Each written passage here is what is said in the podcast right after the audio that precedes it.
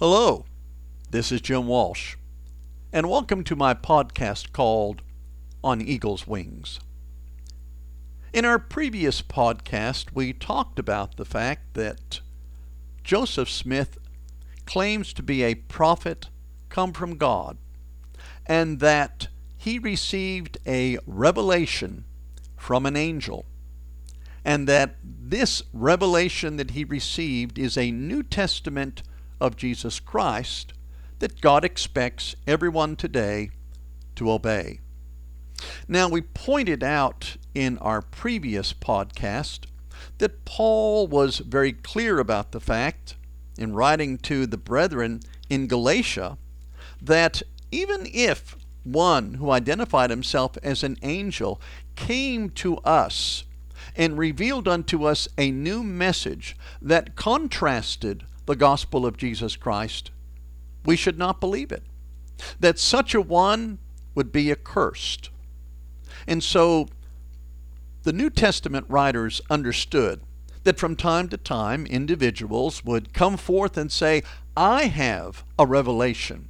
And the reason my revelation is different is because it's new and it's the one that God wants you to hear.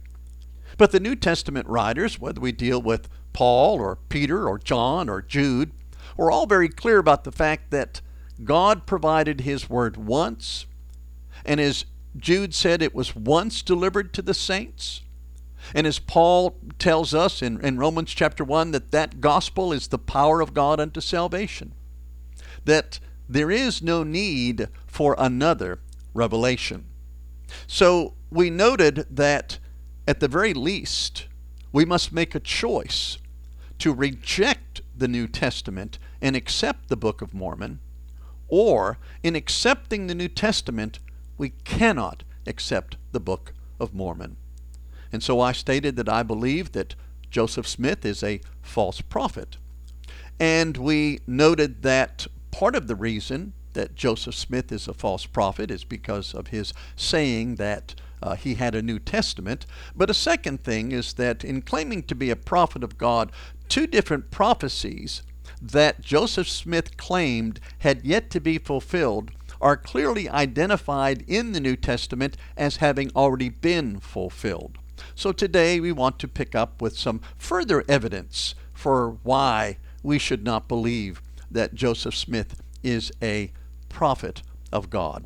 And I get my information not from hearsay, but I have a booklet that I received from the Mormon Church themselves that talks about Joseph Smith being a prophet of God. In fact, the booklet is called The Prophet Joseph Smith's Testimony. It was printed in 1984 and it's something that the Mormon Church gives out to people to make them aware of Joseph Smith. So I've used the information that they authorize as being truthful to demonstrate, according to the scriptures, that Joseph Smith is not a prophet from God.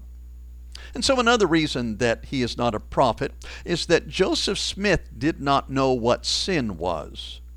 On page 7 of this booklet, Joseph Smith recalls the following. He says, during the space of time which intervened between the time I had the vision and the year 1823, having been forbidden to join any of the religious sects of that day, and being of very tender years, and persecuted by those who ought to have been my friends, I was left to all kinds of temptations and mingling with all kinds of society. I frequently fell into foolish errors and displayed the weakness of youth and the foibles of human nature, which I am sorry to say led me into divers temptations, offensive in the sight of God. In making this confession, no one need suppose me guilty of any great or malignant sins. A, de- a disposition to commit such was never in my nature. He then goes on to recount on the same page that at the same evening he went to God in prayer to ask forgiveness for all his sins and follies. Now, which is it? Did he commit sin or did he not? For one to say he did things which were offensive to God, and many of them being involved in temptations, but then to turn around and say, but don't think that in making this confession you suppose I'm guilty of sin. Is he saying that he was able to live a life that was sinless? If so, we find in the scriptures that once again, Joseph Smith contrasts that which had already been delivered thousands of years ago. I call to record Paul's writing in Romans chapter 3 verse 23. He said, "For all have sinned and come short of the glory of God." Why do we all need to repent and seek forgiveness? Because all of us have sinned. But then, just to kind of confuse things, although Joseph Smith says, don't think that he was guilty of any sin, he then goes to God in prayer to seek forgiveness. What would he need to be forgiven of if he had not sinned? And if he knew he needed to be forgiven, why say he had no sin? Something is very strange about one who would make such a claim, especially one who would claim to be a prophet come from Jesus Christ. Another thing in thinking about Joseph Smith is that as a prophet, as one who was supposed to be a spokesperson from God, he did not understand the concept of a priesthood. On page 16 of the pamphlet, Joseph Smith states that another angel came to him and told him that he and Oliver Cowdery would have conferred upon them the priesthood of Aaron. It then says, which holds the keys to the ministering of angels and the gospel of repentance and of baptism by immersion for the remission of sins. Now, the scriptures are clear with respect to the priesthood of Aaron. It was conferred by Moses upon Aaron. In Exodus chapter 30 and in verse 10, it tells us that Aaron would make an atonement for the people by going into the holiest of holies once a year, that he would place upon the horns of the mercy seat blood, so that the people could have their sins forgiven.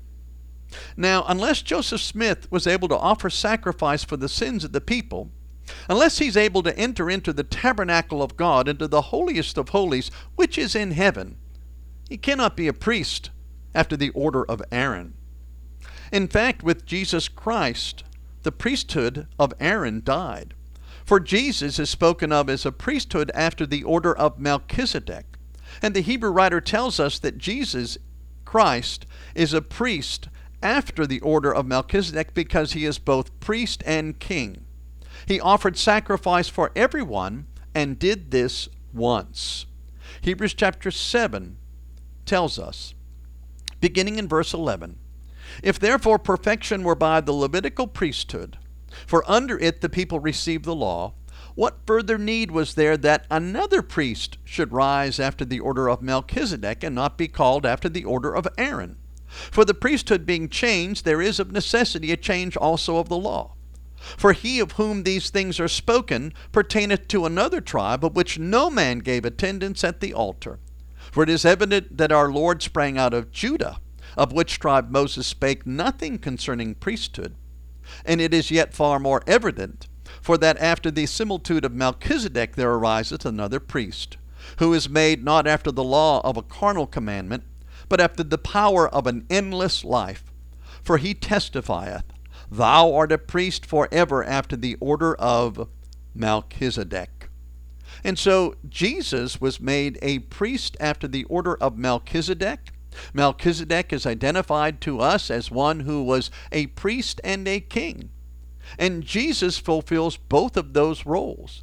He is our priest, and that he offered sacrifice for our sins, offering his own life for us. And then he is king, and that he reigns upon the throne. When we look at what the Hebrew writer tells us, he tells us that in this priesthood that Jesus now has, that he is a priest forever. But even more than that, if we were to read all of what we could in Hebrews chapter 7, and we did not, and I certainly challenge you to do that, what you find then is that he says this priesthood of Jesus is better than the old.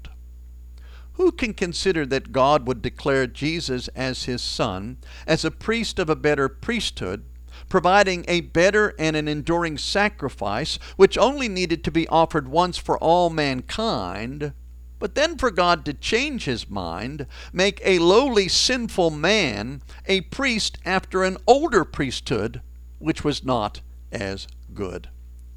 And once again, we have to ask the question who are you going to believe? Jesus or Joseph Smith? Another thing to think about is that the supposed prophecies of Joseph Smith, the ones that he made, they failed. The book Doctrines and Covenants is another of the Mormon books and is given as much authority in their church as the Book of Mormon. I want to point out just some prophecies, just, just some short prophecies that are found in Doctrines and Covenants. The first one deals with the land of Missouri to be the new Zion. Doctrines and Covenants 57, 1 and 2 says, Which is the land of Missouri, which is the land which I have appointed and consecrated for the gathering of the saints. Wherefore this is the land of promise, and the place for the city of Zion. Friends, is Missouri Zion? Is that where God's tabernacle is? I think you know the answer to that. But then Doctrines and Covenants 101, 11 through 17 says, Mine indignation is soon to be poured out without measure upon all nations. This I will do when the cup of their iniquity is full. And in that day, all who are found upon the watchtower, or in other words, all mine Israel, shall be saved. And they that have been scattered shall be gathered, and all they who have mourned shall be comforted, and all they who have given their lives for my name shall be crowned. Therefore let your hearts be comforted concerning Zion, for all flesh is in mine hands. Be still and know that I am God. Zion shall not be moved out of her place. So here's a second prophecy made that Zion would be in Missouri, and that soon all of the people of God from all over the world would be gathered and placed into Zion. Now, friends, according to Joseph Smith the prophet, the land of Missouri is Zion. According to Joseph Smith the prophet, he says God promises this new Zion shall not be moved. According to Joseph Smith the prophet, all of the faithful of God will inhabit that place. Well, friends, I think as you know, it did not happen. I'm not here to castigate Missouri and suggest that there is anything bad about Missouri. I'm thankful to be a citizen of the United States, and I know that each of our states have things that are wonderful about them. But the fact of the matter is, Missouri is not Zion. In fact, the Mormon folks that went to Missouri left and you and I know where they went. They went to Utah. So even the Mormon folk didn't believe the prophecy of Joseph Smith.